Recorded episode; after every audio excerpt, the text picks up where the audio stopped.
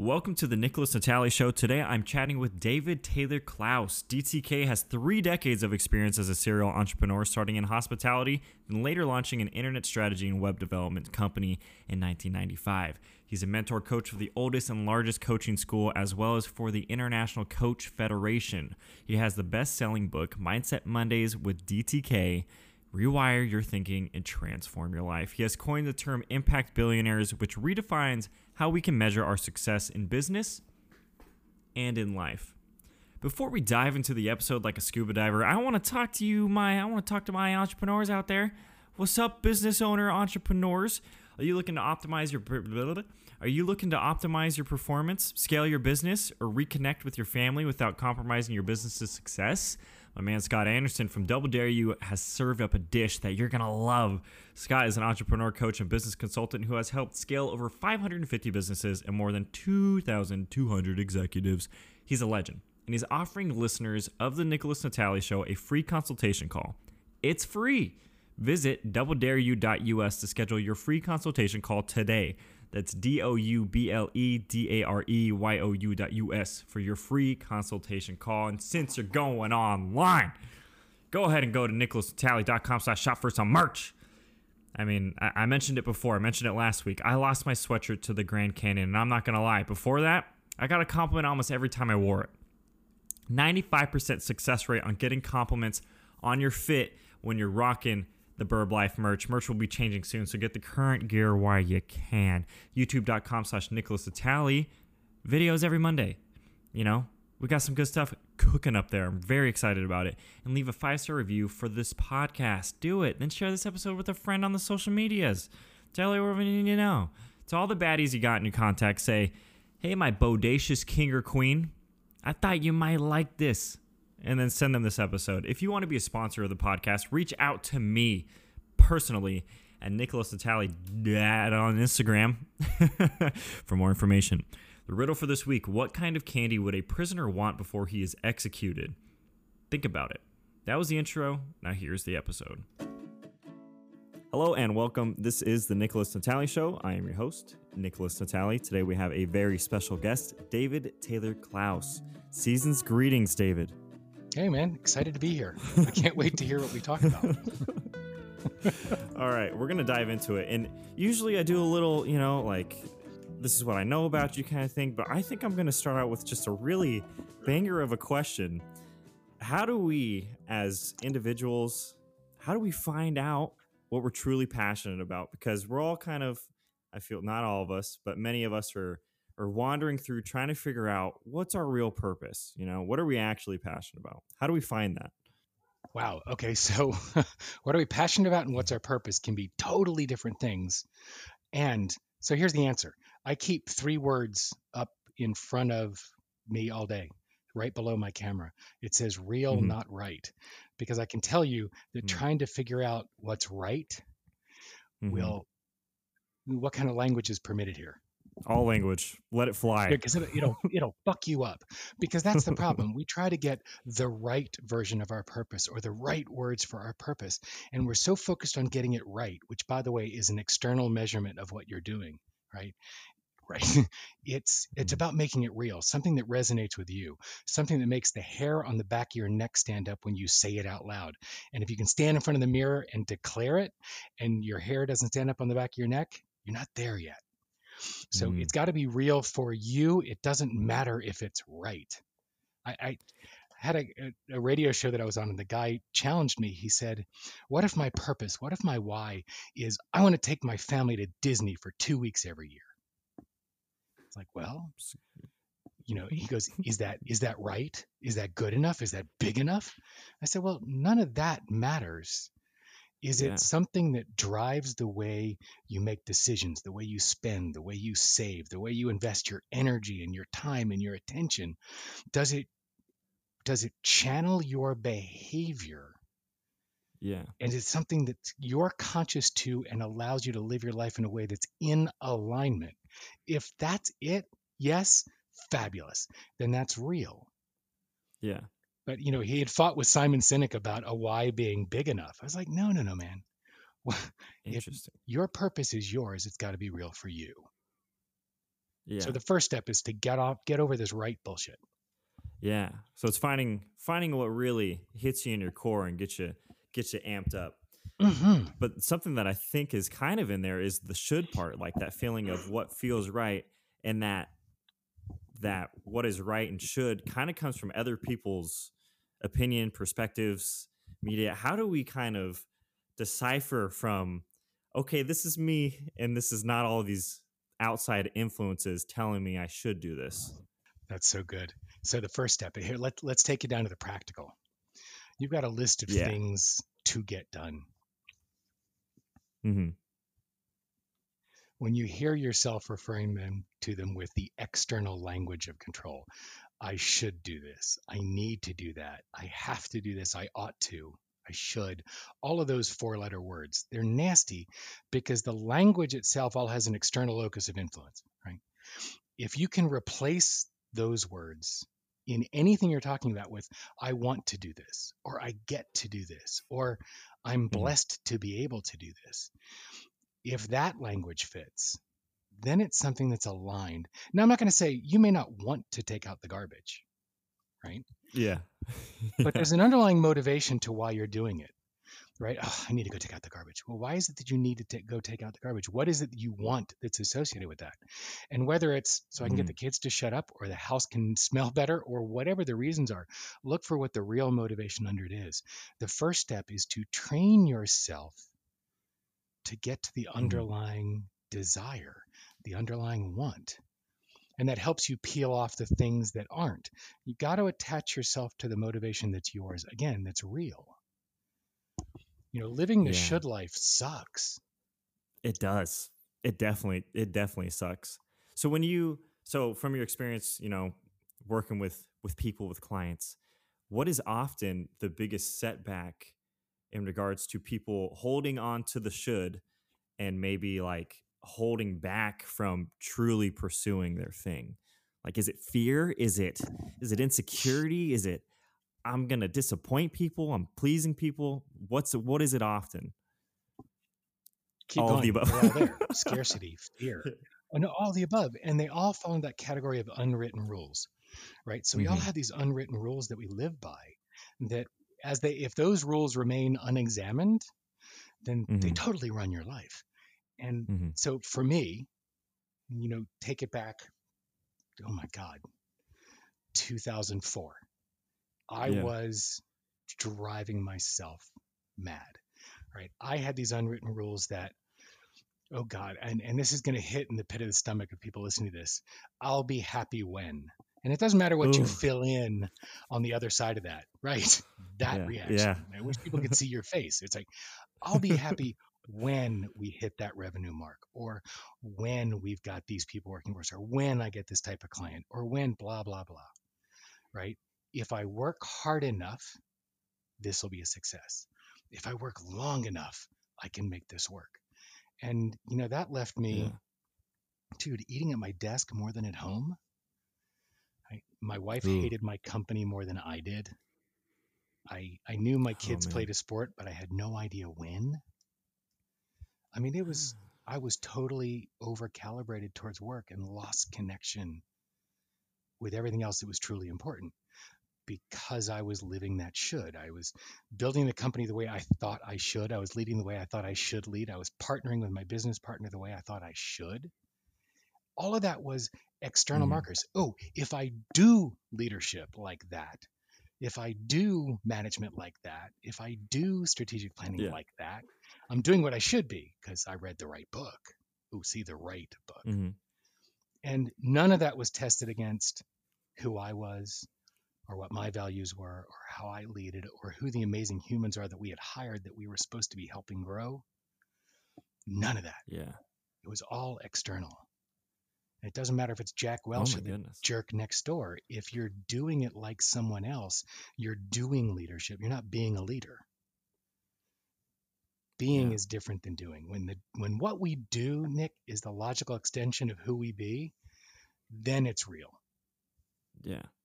I've heard you often say that, like, to get to the next level, you have to get better at being yourself rather than enhancing the skills you have. And that's, you know, that's something that I'm currently trying to figure out myself.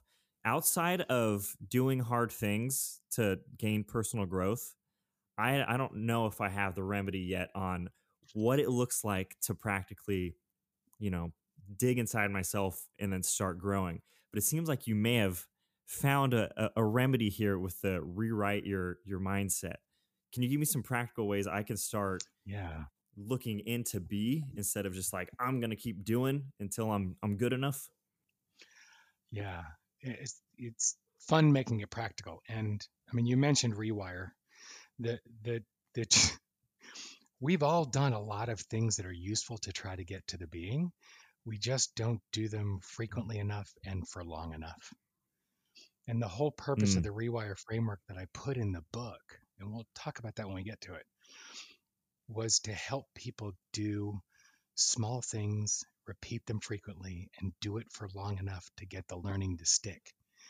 That is, those three elements are the only secret to creating change, right? It's deciding what you want to do differently or how you want to be differently, and then doing it, taking small actions, repeat them frequently, and do it long enough. And depends on whose research you like, 3 weeks or 4 weeks, do it long enough to create a new habit, to overcome the resistance to change. So I'm not evading the question. I want to be really clear that there is almost nothing that's self-reflective that you can do that won't improve your world. Just bloody do it long enough. We're so time poor and attention poor that we want it to be a switch flip, and we'll do it for a couple of days and then go, it's not working. I'm over it. I gotta stop. It's too hard, right? You know, it took you a long time to learn how to walk, and when you started walking, you sucked at it, right? And it took you a long time to learn how to talk, and when you started, you sucked at it, and yet you walk and talk every day now, and you don't ever lament, oh my God, I was so bad at that before. Yet we chide ourselves in every other area that we're not immediately good at. Yeah. And so the first step to figuring out what's important, to focusing on the being, is to peel off judgment. Instead of judgment, looking at what's happening for you in your world with blameless discernment. When you judge yourself, when you vote on whether it's good or bad, how you're being, you're immediately in a triggered state, and your brain doesn't create any shift in a triggered state, because then you're operating from the primitive brain, that little wad of tissue right at the top of your spine. And that part of our brain has 5 modes, right? And 5 Fs: fight, flight, freeze, feed, and make babies. Those are the only 5 things that part of our brain knows how to do. And when you get stuck and triggered, to try to do anything from that part of your brain that's outside of that range, that's it. That's nothing is going to change. So the first step is to reclaim your brain, get out of judgment, so that the modern brain, the lump at the very top, can do something. You can start thinking in different ways and creating new avenues. But you can't do that from your reptilian brain. Yeah. So here's something that I'm curious about. So we get rid of the judgment, and then part of me believes that we have to like take on almost a new identity in order to form a new behavior. So instead of, you know, like we were talking about, you know, I did it for a couple of days and now I'm done because I was focusing on this action, I might have to change. I'm a person that does said action. Like, for example, every time I wake up, to your point about walking, and I brush my teeth, I think this is so easy. I brush my teeth every day. Like, this is such an easy habit. I don't even think about it, because now I'm a person that brushes my teeth. This. You know, I believe, no big deal, because I'm like, I identify as somebody that brushes their teeth every day. So how do I go from like this behavior, this desired behavior that I want, to no, this is who I am. I do these things because of the person I am. Yeah. I mean, you're hitting on one of the flaws with one of the challenges with coaching, right? There's so many coaches that just inflame and fan the flames of our worst ideas. And those are that if we change our actions, we get different results. Well, that's true in the super short term. But if you're not changing the behaviors behind those actions or the feelings behind those or the beliefs or the identity underneath it all, nothing changes. So example, 10 years ago, I wanted to change my body. Mm-hmm. There are very few people out there who can identify with wanting to change your body, either bulk up or hone down, right? Yep. Mm-hmm. And yeah, it doesn't matter what you try. Most people don't try anything long enough, or they do a diet for a while and they revert. They do a workout program and they revert. Well, it's because you're changing your actions to get different results. And we'll get to decision versus choice because that's the answer to your question. I decided on the identity of an athlete. So it was, how does an athlete act? How does an athlete behave? What does an athlete feel? What does an athlete believe? Mm-hmm. And what does that identity hold, right? So in the morning, an athlete gets up in the morning and does X, Y, Z. And when you hold the identity, when you decide on that identity shift, your goal becomes the place you come from, not the place you're going to. So you hold that identity, and that becomes the way I make my decisions because that's who I am. I'm somebody who brushes my teeth, the exact same thing. I'm an athlete, so this is how an athlete makes decisions. And so I'm going to also narrate for the people who are listening and not watching, right? So I'm holding a highlighter and a pen. Uh-huh. If I choose the pen, then I just put the highlighter back down on my desk. The Latin word for the Latin root for the word decide is decere, which means to cut. So when I decide on the pen, I throw the highlighter away. I cut it out. Yeah, it's no longer a choice. It's gone. So the point is, it's like burning the boats. There is no plan B. There's no turning back. So when you decide on that identity shift, then you have a state from which to operate. And that is the only thing that creates meaningful, lasting change. Man, I love that no plan B thing you just said, because you're going all in. Do you think there's some of that in order to achieve your goals, you can't have this like, oh, well, if I don't get it in the back of my mind, I still have this thing waiting for me. Do you think it's like, I almost think of my back is up against the wall, so I have to do this, or maybe half is not the right word, but I'm eager to do this thing. So I'm going to make sure it happens because there's nothing else behind me waiting for me.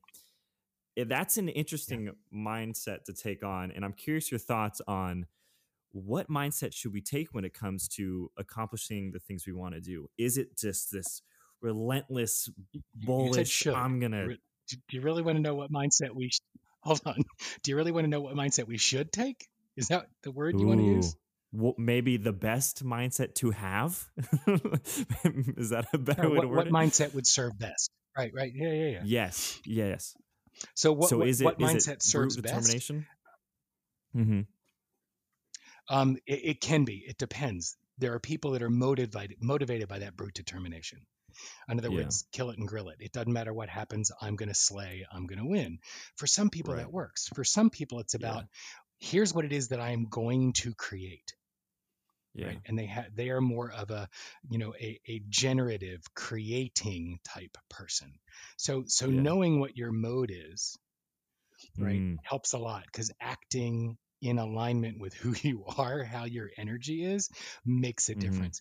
And yet it's the same thing. It's that holding the mindset of, yes, I have already succeeded with this.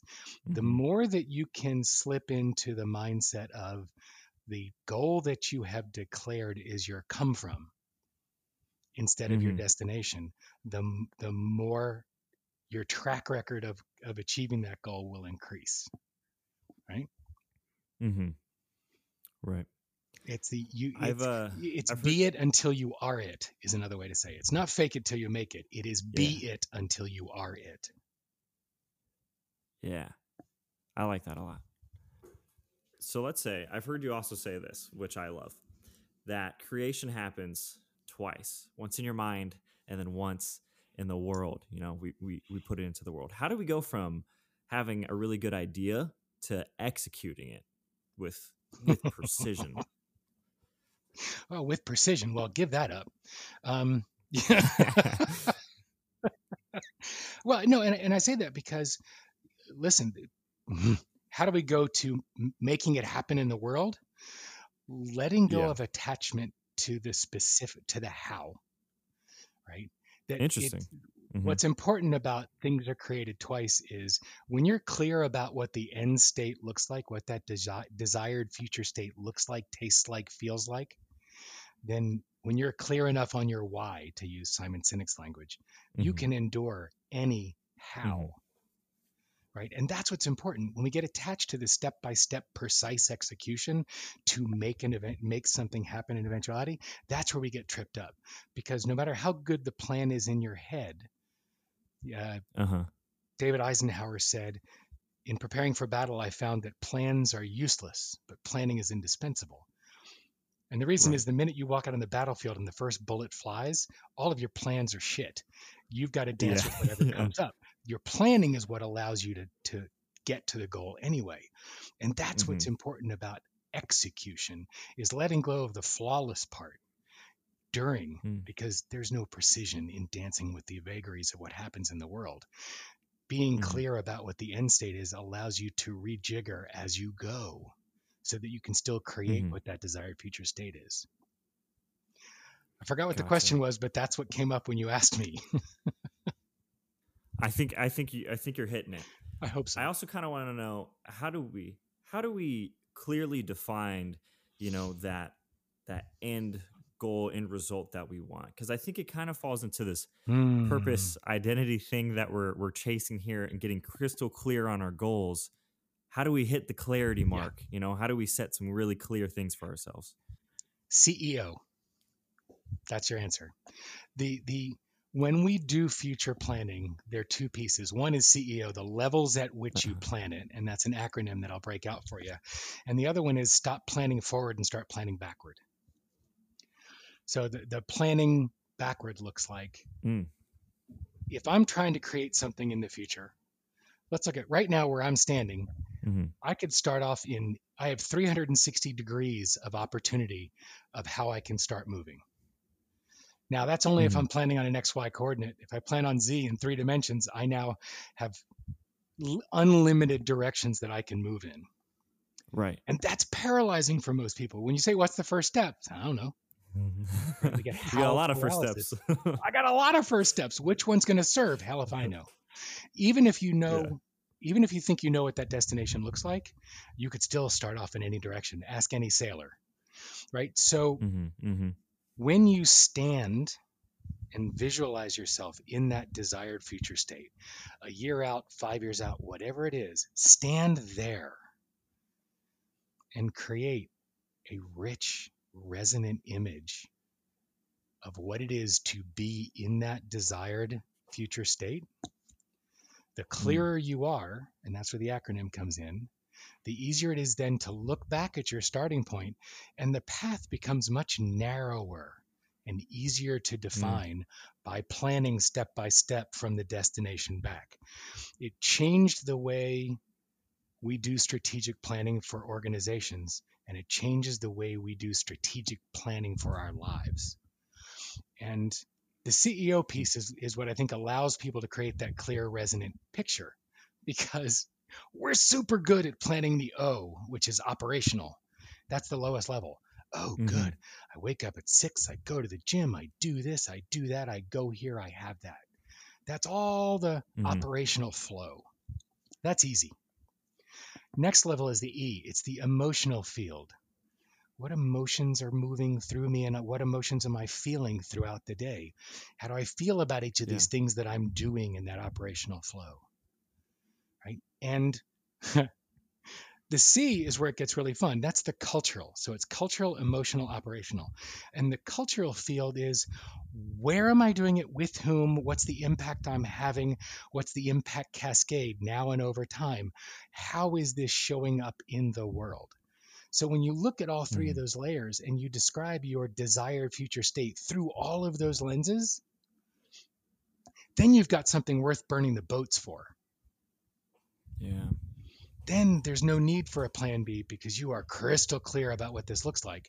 And when wrinkles show up, you know how to move around them and still see the destination you're headed towards. Mm-hmm. Yeah, it's just a little detour. You can still get there. Exactly. No big deal. You can handle the how because you know the why. So it sounds like you might be big on visualization too, like really viewing what you want to end at, feeling it, being it. Do you recommend like sitting with yourself every day and thinking through this, feeling that feeling each day? Because I feel like I want to touch on the visualization part, and then also the, like, I've heard you talk about irritation versus inspiration, which I'm really fascinated by, which is like kind of where your motivation comes from. So if you have a crystal clear angle, what is sparking it? Irritation or inspiration? Give me your hot takes on visualization and then those two motivation factors. So the visualization is a trip. Okay, so can I out myself a little bit? You could do whatever. Absolutely. Please do. I've had some of the most, I do visualization work with all of my clients, and in fact, several times during our time together. And I lead visualizations. I do a ton of work with it. When I'm and the imagery that comes up for me while my clients are doing this stuff is pretty wild. And then when I sit down to do my own visualizations, fucking black. Nothing. No, I'm serious. It frazzles me to no end because I imagine it all, but I see nothing. And I've had such wild experiences with it, and my imagination runs wild, but I literally don't see anything, which is, and you know, I've sort of come to the point over the last several years that that's just kind of the way it is right now, and we'll see what happens. But for a long time, it was very, very frustrating. And so I avoided doing a lot of the work myself, but I'll tell you why I still do it. And even though I resisted it, why I did it before. And the reason I do it with all my clients, they took Olympic level athletes and they split them in the experiment was they split them into two groups. They each did the same number of hours of work during the day. One group did half the physical exercises and half visualization. The other did all physical exercises, all the training related to their sport. Yeah. At the end of each period mark that they tested them on, the group that did half physical and half visualization outperformed the other group every single time in every single marker. Wow. And they have duplicated these results over and over and over again. It's astounding. Your brain doesn't know the difference between what you imagine or what you visualize and a real experience. Yeah. It has no reason to. It doesn't. So, you know, a pianist who's imagining themselves playing and fingering a desk instead of the keys, the brain fires the exact same way when you put it in an fMRI as it does when he or she has their fingers on a piano. Wow. The brain doesn't distinguish between the visualization work and reality. For the brain, it's reality. So the more you imagine that reality, the more you visualize it, the more you create it inside your head, the higher the likelihood is you'll be able to create it in the world because your brain has already seen it and experienced it. Mm-hmm. So yeah, visualization's incredibly powerful, even when it's frustrating for someone. I wholeheartedly agree. I think the biggest benefit I've seen from visualizing is I have the ability to practice perfectly, because in my head I can orchestrate like the you know, the perfect outcomes. I can say the perfect things. I can be the perfect person in that scenario. But in real life, that's not always the case. But when that scenario comes up, I have a higher likelihood that I am going to perform at a higher level. So I think I'm with you. There's the segue right back to that motivation piece, because by running that scenario in your head and practicing perfectly inside your world, it changes the energy of your motivation to engage in that in the real world, because you've already experienced it and you can be more inspired by and inspired to engage in it. That's more of a moving towards energy. It's more of a, I hate positive and negative, right? Because this is more of the moving towards as opposed to irritation, which is the moving away from.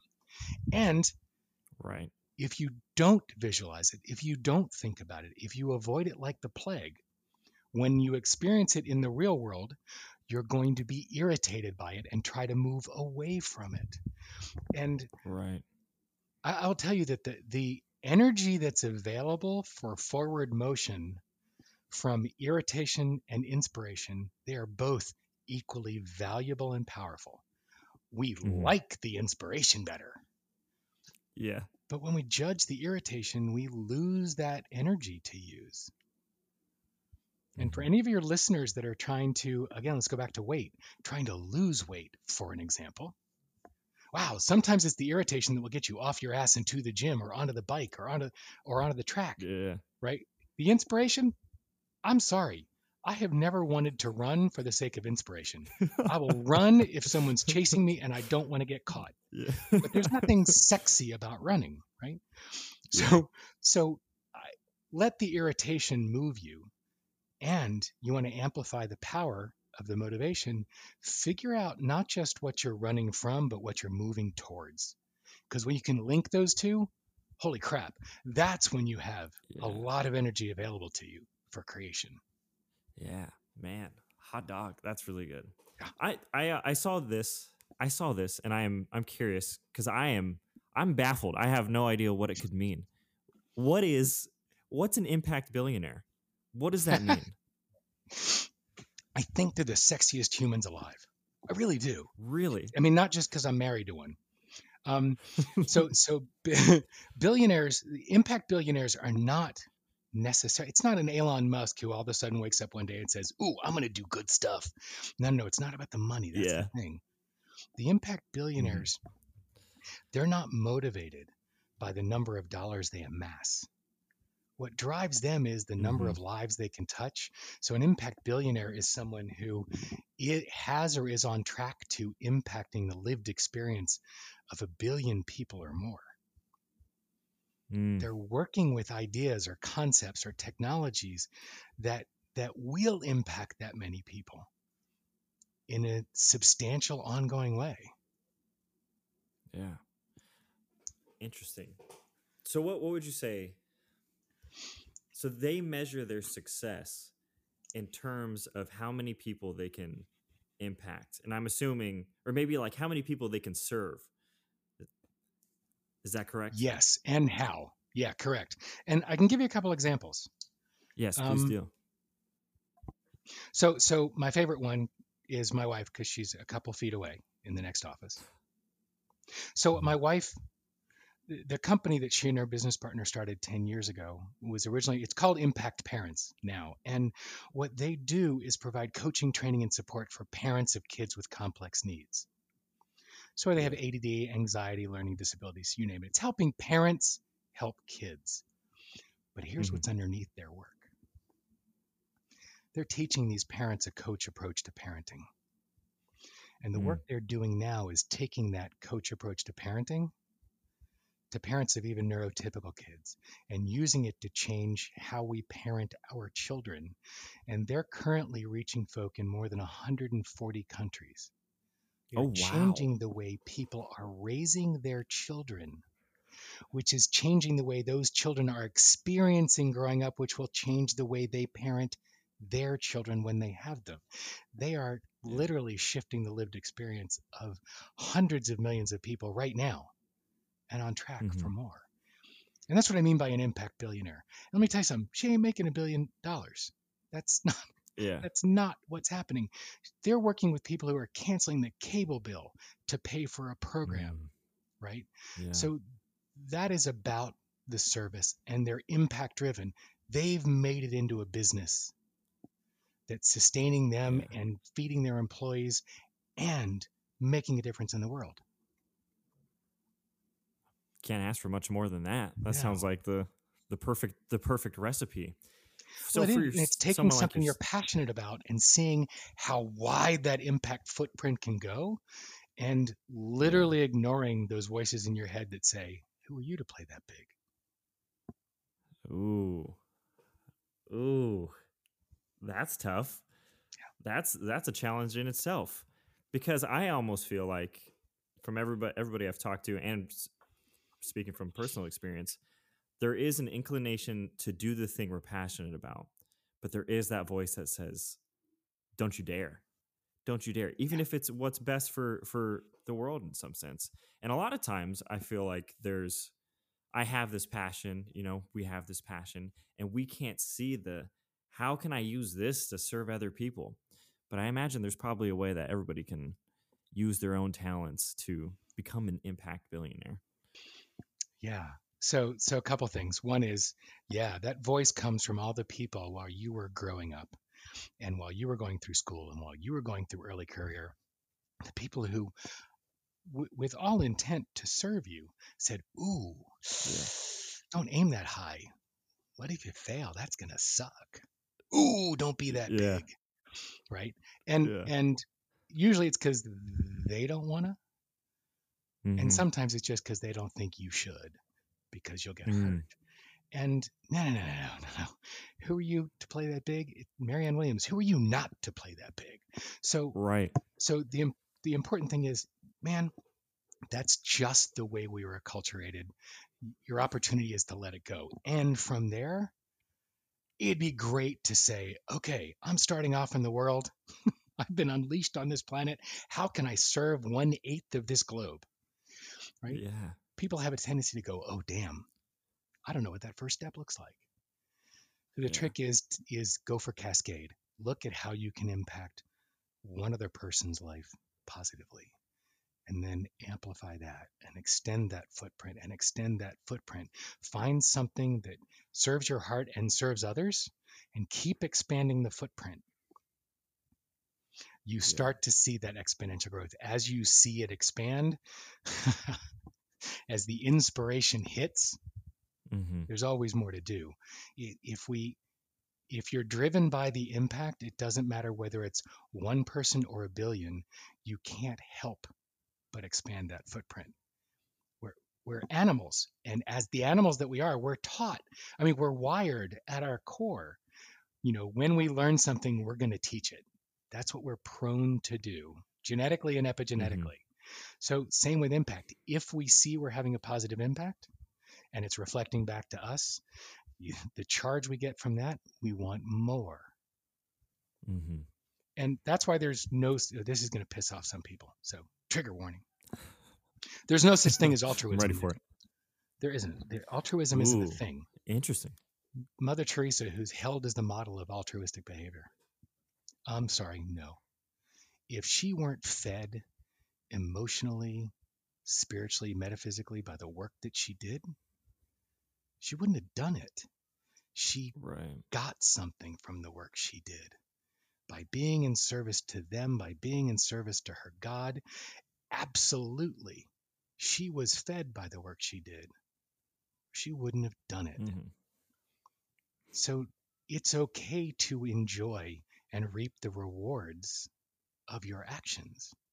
It amplifies your desire to engage in it. So when you see the impact you're having, and it's a positive impact you're having on others, you're kind of going to want more. Yeah. Lean into that addiction. And that's not a bad thing to want. Do you think true, pure selflessness is a real thing then? If altruism is no longer a real thing, is selflessness real? It can be. I think too often we equate selflessness as that it becomes unhealthy. We're giving to others at the expense of ourselves systematically and constantly. But yes, as a parent, there's totally selflessness. We would lay down our lives for our children. Yes. And you can't give what you ain't got. So if you don't take care of yourself, you're not worth a damn to your children, your family, your team, your community, your country. No. There's a level of selfish in service of that's required to be able to be of service. Yeah. Right? Selfish is not self-centered. Self-centered is, attention to self to the exclusion of others. And narcissism, if you go all the way out, is attention to self. What do you mean there are others? But selfish is merely attending to self. And that's critical. Yeah, you have to have that. In terms of this is just a personal question for me. This is something I am hitting my head against the wall on all the time. Creating boundaries, right? Creating containers and communicating well to be able to serve people and not please people in terms of, do you know what I mean? God. Like, my can't coach, say yes to everything. But you know, we all have for a period of time in our lives at some point. my coach holds a distinction about serving versus pleasing as a coach. Uh-huh. And you know, when I first heard that, I was like, oh fuck. That was sort of a gut punch. Because it's a danger for folks who are coaches, even therapists, healers of any kind, because our batteries get charged by helping others. Right. Yeah. But again, back to that, you know, can't give what you ain't got. If we're doing it at the expense of our well-being, our energy, our balance, our boundaries, then we've tipped over into pleasing, and it's draining, because the helper's high battery is different than the my energy battery. And I'm the only one who can fill this battery, the energy, my energy battery. Yeah. The helper's high battery only works once the big one's filled. And it's important, because pleasing doesn't do the other person any service, right? You know, I asked you before we came on here, what makes an episode a win for your audience? And, you know, for me, that's always how do I help you serve your audience? Yeah. But it's, what do I have to do to make them happy is what it sounds like when it's about pleasing, right? How do I have to contort myself and reshape myself and talk about stuff in a way that just makes them happy? That's about pleasing. Yeah. That's different. And go back to how it feels energetically. So there's teeny bit of brain science. There are orders of magnitude more signals coming from the body to the brain than there are from the brain to the body. Right? Interesting. But when we try, I mean, think about it. Your entire body is a giant sensing organ. Skin, everything is sending signals back to the brain all damn day. And the brain is choosing to ignore some of it, right? Because if you were aware of your tongue and every time it touched your teeth or the roof of your mouth all day long, you'd be exhausted. If you're aware of your clothing touching your skin, and yet those signals are still going. Yeah. But the body's still paying enough attention that if something's itching or irritated or feels wrong, it can respond. But all that information is coming from the body to the brain. Yet when we try to figure stuff out, where do we go? Into our heads.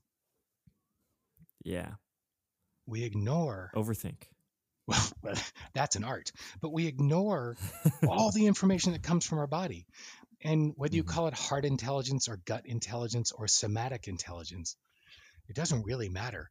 Your body has a ton of information for you. Yeah. So if you're testing something, right, how does it feel? A versus B. Right. And testing, how is it landing in my body and where? Yeah. Is my stomach flipping over, or am I got a little buzz going? Check in with your body to get information. Don't just rely on your head. That'd be like... Yeah. I don't know, walking into a boxing ring with Mike Tyson and one hand tied behind your back. Yeah. How would that go? I'd probably die. From or maybe my ear would get bit off. Who knows? Right. They say Tyson says everybody's got a plan until you get hit in the face. Well, that would end badly and quickly. So use head, use body, use all of it. Mm-hmm. So in order to determine if I'm pleasing or if I'm serving, I can check in with my body. And I think that's very true, because lately I've been noticing it more. It's interesting because there's almost like, I don't want to say habits, but like, as you said, like if you have a feeling in your stomach or something, I can tell if I'm uncomfortable now because I realize I clench my teeth and I won't realize it for minutes, 4 or 5 minutes. And then finally I'll feel it and I'm like, oh, okay. Now I'm kind of aware that I'm uncomfortable with whatever's going on, and I can like kind of do a better assessment of it. Yeah. But to your point of just being, being aware of where your body's at. So what came up to me for that is, I'm glad you brought that up because I haven't really talked about this. I think I mentioned it in the book, but this is the idea of the gaps. Uh-huh. There's a gap between when you're triggered, like when you start clenching your jaw, and when you notice, right? Yeah. And that can be kind of long. I mean, you just said 3 to 4 minutes. Come on. For some relationships, it can be a lifetime. But the gap between when you're triggered and when you're noticed, mindfulness and self-awareness is how we close that gap. And dude, everybody gets triggered. Dalai Lama gets triggered. He just recovers super fast. All right. So that the first step is that gap. The other gap is between when you notice and when you choose something different, right? You could still stay obsessing over something or you know, perseverating over something and keep grinding your jaw, or you could choose something different. Well, the way to close the second gap, that's a lot of work around coaching and intentionality. But there's a little bubble in the middle, which is between noticing and choosing something different. Or when you notice is to, again, this is going to go back a little bit, to peeling off that judgment and not saying, oh my God, what's wrong with me? I'm stuck on it. No. It's, oh, wow. So grinding my teeth. What is it that I was thinking? Oh, I was thinking about that. Okay.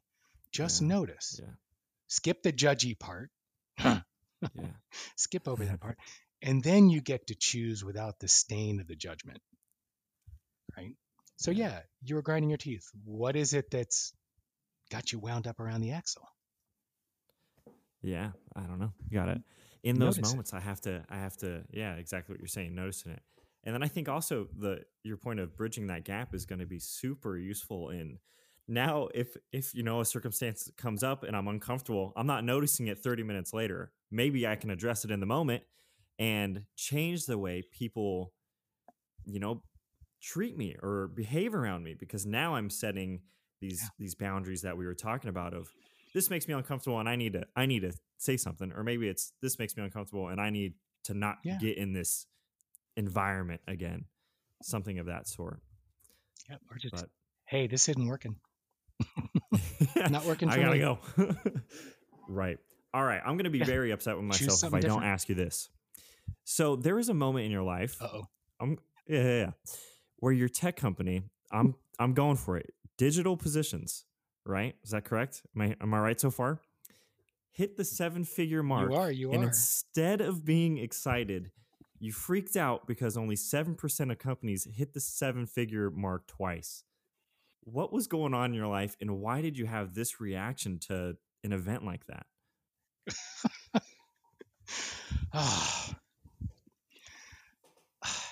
When you don't know when you're not self-aware,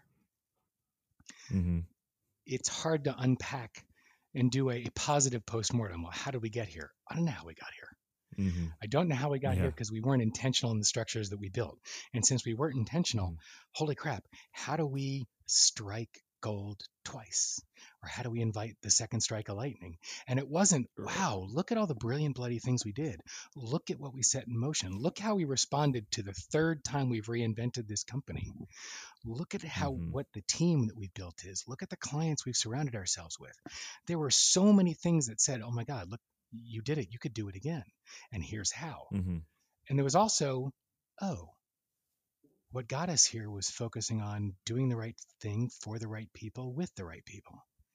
Well, we're still serving those people. We're still doing the right thing, and we still have the same people inside. So what's the worry? I didn't do any of that. I just stayed with, holy shit, I can't tell you how we got here. I don't know how we're going to do it again.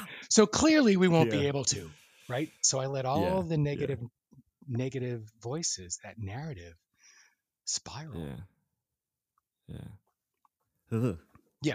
Okay. And then from there, I want to know if this is still in the same timeline of things. So this perpetual freak out of, I don't know if I can do it again. And then you have this rock bottom experience, the weekend of Hurricane Katrina. And this is where things are really, rubber's really hitting the road is the only thing I can think of. You know, you're from what I know, you're feeling suicidal, you're very depressed. And is this a time where you're you're still in a good financial business success portion, you know, your business is still in seven figures, or is this still part of the freak out, or are these two completely separate times of your life? Oh, what was going on? No, I was in that gap. I was in that gap between being triggered and noticing. I was ignoring everything. So in 2005, we had hit our 10th anniversary. I mean, in 2005, we hit our 10-year anniversary. Yeah. The year before that is when I had a reboot, a brain reboot. Mm-hmm. Weird story that ended up having my eldest child and me both go off gluten. And for me, in the next two weeks, my brain rebooted. There was literally like a fog lifted. Interesting. And like the seven-figure piece that you just brought up, thanks for poking the bear, I spent the next year, instead of celebrating the new alertness and awareness and engagement and the opportunities that were ahead of me, I spent that year cataloging all the shit that I had missed, all the stuff that I had done wrong, leaving my wife to raise our kids effectively alone for 10 years. I mean, I cataloged all the failures, all the shortcomings, all the misses. Yeah. And just like many entrepreneurs, I was doing this all in my head. I wasn't doing it out loud. I didn't want to burden anybody. Nobody wanted to hear it. And I was embarrassed. Mm-hmm. So it's Hurricane Katrina. And, you know, my friend Alexis Artin says that you can listen when the universe whispers in your ear, or you can wait for it to hit you in the head with a baseball bat. It's your call. I waited for the poetic baseball bat. So we're driving east into Atlanta, and I can see behind me in the rear view, I literally can see the black sky as Katrina is beginning to cross the coast. And what popped into my head was, wow, pretty big fucking storm. Nothing like the one going on inside. Mm. I was like, I mean, at first it was sort of a comic reaction. I said, really, that's how you're going to tell me? And, but it was true. And that was the wake up call. I realized then that the only thing I was clear about were the 5 best ways to kill myself. I was done. And luckily, I learned that children of parents who kill themselves are 50 times more likely to attempt suicide in their lifetime. Not okay. That was not. Mm-mm. I may not have had a reason to stay for me, but I damn well didn't want to be that legacy for my children. That's not who I wanted to be and how I wanted to leave them. Mm-hmm. That gave me an anchor point to pivot. That gave me enough irritation to do the work. There wasn't a lot of inspiration at that point. There's a ton of irritation. And that got me talking out loud. That got me into therapy. That got me into coaching. That got me into focusing on what it was that was real and important for me and letting go of the should life. That's when it shifted. Do you think the should life was the driving force behind all of the majority of those negative thoughts of, I'm not going to tell anyone, like outside of the, I'm going to burden someone. Maybe it's an image thing too. Was it, I want to be this type of leader, so I'm going to stay inside my head so nobody will ever even see an ounce of weakness. I can handle this. I got it. Oh, right. I'm wicked smart. I can figure this out. And I can bludgeon through anything. Right. And I made up that it was embarrassing. Right. Mm. I don't see people out there saying all the things that go wrong. Look, the lens you choose to look at the world through, colors how you collect evidence. So I didn't see people out there being raw and authentic and talking about the struggles. I saw people out there talking about all the successes. And I wasn't going to talk about what was really going on inside. I didn't realize that everybody has doubts and internal narratives. Some people talk about it out loud, and some people learn how to reshape their narrative. Other people just let it fester in their head. I was in that group. It doesn't work. But then it lives there. Yeah, it does. It gnaws at you. Ooh, and it just gets bigger. Yeah, until you hit that point. So then you found your reason. You started doing the internal things, and then you shifted out of, my guess is around the 14-year mark for digital positions. You shifted out of there because maybe you found, the success metrics you were finding for yourself were no longer the success metrics you wanted. Well, it was a happy confluence of a couple things. One is, the economy went a little sideways. There was a financial investment in 08 and 09. Right. And our clients in 07, because we were dealing with a lot of larger organizations as well, they started getting squirrely. They were scared. And when you're working with the CMO and the marketing department, when they get afraid, it gets really hard. If marketing is a truth well told, they were having a really hard time. They were feeling like crap, and they were terrified day to day and trying to maintain their own little domain and the company's image when the economy was going sideways and their company was in trouble. Public and private, we were dealing with all of it. And they started to act out of sync with their values. And Beth and I realized, whoa, we're not into this, right? This is a great time for us to get out. So we were looking for a way to get all of our clients taken care of and all of our employees taken care of, each of them finding a place to be.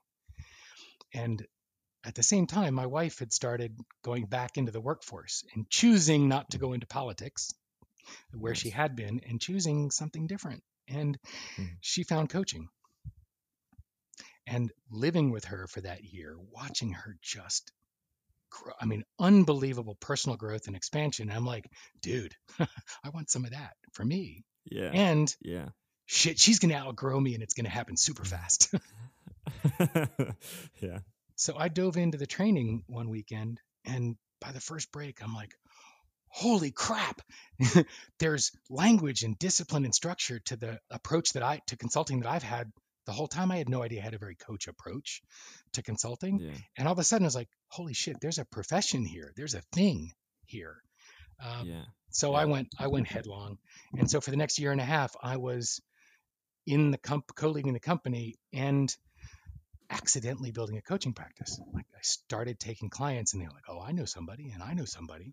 So my practice is growing unintentionally. And I guess it was intentionally. You sort of source those things. So unconsciously sourcing it. How's that? And Beth wasn't sure what she wanted to do next. And round about the end of October of 2009, she says, David, I figured out what I want to do next. I said, awesome. What? She said, I want to run this company, and I want to run it without you. And, I big statement. She was worried that I was going to freak out. And I get it. We hadn't been working together for 14 years. She's my wife's best friend. We've known each other since we were really little. And my response was, awesome. I'm out. And in 6 weeks, I was done. All you. And she ran it till 2019. Wow. Yeah. Man. So for me, that was the chance to launch headlong into coaching. It was a beautiful, happy confluence of events that got me into coaching. Huh. Here's a question I want to ask, because it seems like entrepreneurs often, well, good ones, have this skill, and it seems like you have this skill as well. One, the ability to identify a good business opportunity, because you jumped in '94 to teach people how to use the internet. That's a good way of identifying a good business opportunity, and you made it happen. And then two, knowing, like, you're seeing your clients getting skittish, and you're knowing, okay, this might be a good time for transition. How do you identify those good business opportunities? How can you tell which ones are fruitful and which ones are not? Or on the flip side, are you just now maybe following the purpose you've realized you were meant to have? Bookmark that one. Yeah. It takes a while sometimes to figure out what your purpose is and how to shape it in a language that makes the hair on the back of your neck stand up. And The answer is paying attention. And it's not a skill, it's a willingness. And I'll say it this way. It's hard to hear at speed, right? In fact, several of the automotive manufacturers have the radios built in such a way that it adjusts the volume by speed. As the speed increases, the volume that you've selected on the radio automatically increases because it's hard to hear at speed. So the way that you identify opportunities is to slow down, get curious, and listen. When we fill all of our time with the tyranny of the flat glass and the access to social media, and I'm a lifelong learner, so I'm a sponge. I've always got a podcast running or a course.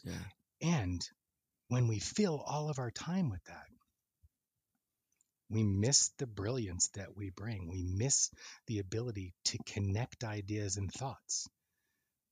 That requires slowing down, paying attention, letting your brain run wild. We used to have time in our lives where we were actually bored. Millennials don't know what boredom is, because the minute they're bored, and I'm not trashing them, this is just what it's like to be a digital native. When they're bored, they have access to a supercomputer in their pocket. They can connect with each other. They can connect with information immediately. But none of that is allowing the natural creative juices and connection making that our brains do, because they never get bored. They never have time and space unless they do it intentionally. And by the way, us digital nomads, the ones who didn't grow up with technology from, as an umbilical cord, we're just as guilty. We don't slow down until we have to. So the answer is slow down and pay attention. Gotcha. That's how. Man. And that's a daily practice, I imagine. Setting time. So Marshall Goldsmith, the world's #1 executive coach, when he worked with U.S. CEOs, charged him $250,000 a year. And in his Buddhist tradition, you only paid at the end of the year if you felt you got value. For non-U.S. CEOs, it was $400,000.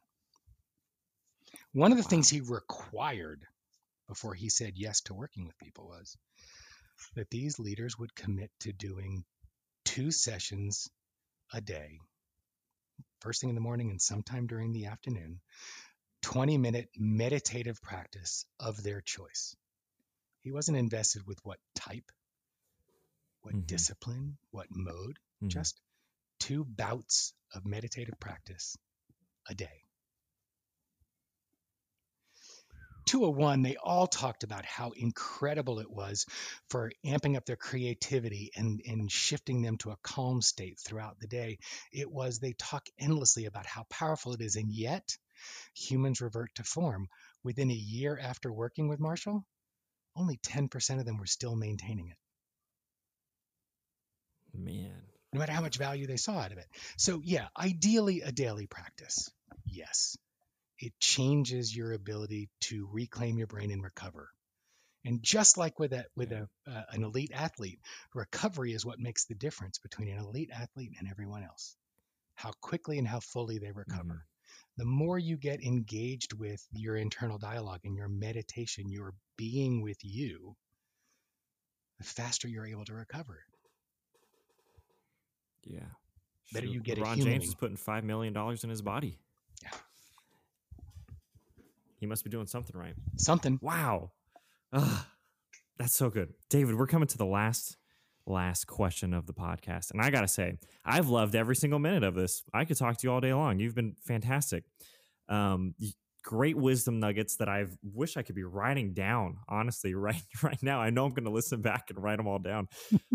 So thank you for coming on and shoot. And also I should really say thank you for the Impact Billionaire and almost, I don't know how else to word it, but realigning or putting out the idea that money isn't the success maker or breaker. Having an impact and caring about people is truly where it's at. So thank you for coming on.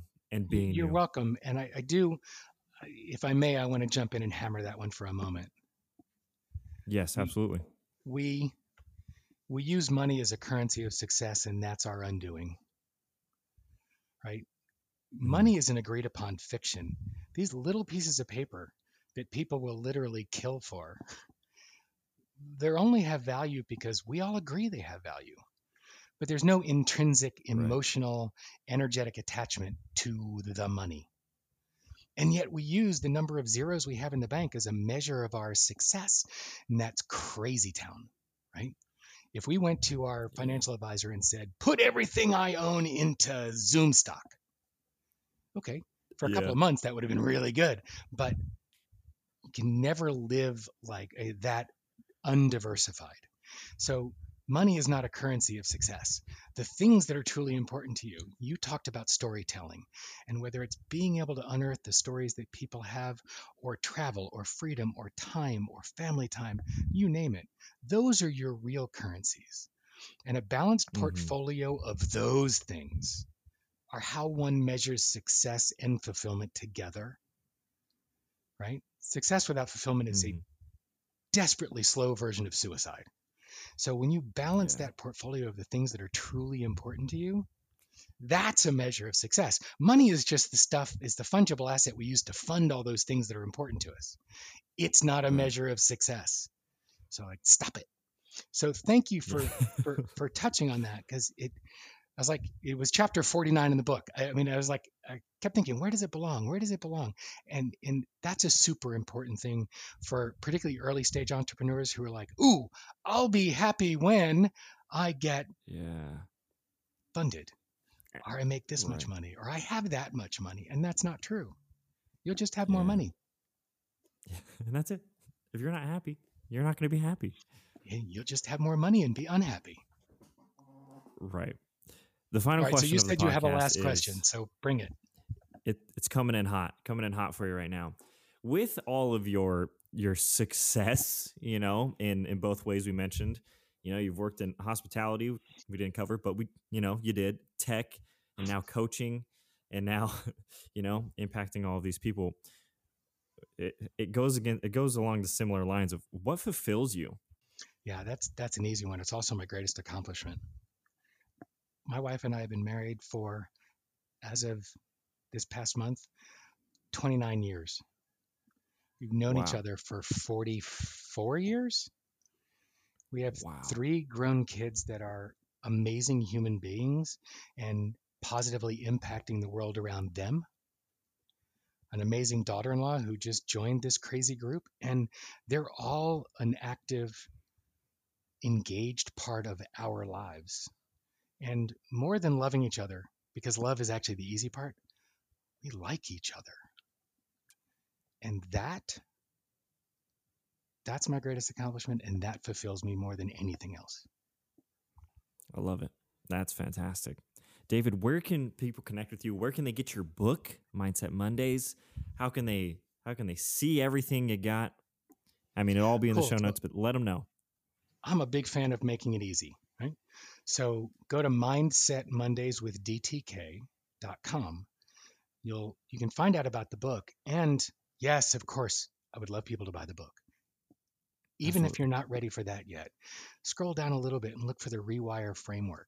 You're able to download the Rewire Framework and start using that structured approach for implementing new ways and reinforcing new ways of thinking, being, and doing, to use it in your world. We built it for the book, but I've got a version of it that you can use and apply to your world right now.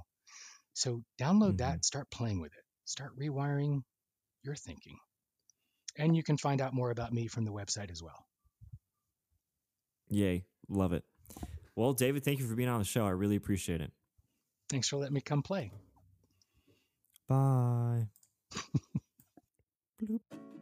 That was the episode. Uploads every Friday at 6 a.m. Next week, we're going to have on Nate Riggs. Nate Riggs is a United States Navy veteran who served 10 years as a helicopter search and rescue swimmer and a door gunner instructor. He was part of a small community that kept the highest standards and was willing to put it all on the line when duty called. Now he applies that same level of attention and detail to real estate. acting as an advocate and advisor to individuals throughout the process of buying and selling real estate. Should be a banger. Quick reminder from our sponsors of this episode, Scott Anderson, the legend. He's an entrepreneur coach that is excited about getting your business to the next level. As a listener of the show, why did you cash in the free consultation call? How many times I gotta say it to you? Grow that business. DoubleDareYou.us. Break through those plateaus. Grow that business. Scott's got my endorsement. Since you're going online, go ahead and go to NicholasNatale.com/shop for some merch. YouTube.com/NicholasNatale for videos every Monday. Every Monday. And leave a 5-star review for this podcast. Do it. And then share this episode with a friend on social media. Tell everyone you know. Even if it's uncomfortable to send it to them. They got to listen to it. They got to know. If you want to be a sponsor of the podcast, reach out to me at Nicholas Natale on Instagram for more information. But the real reason you are still here, what kind of candy would a prisoner want before he is executed? A lifesaver. Yeah. We could all use a lifesaver. We love you guys. We will see you next Friday, 6 a.m. Be there.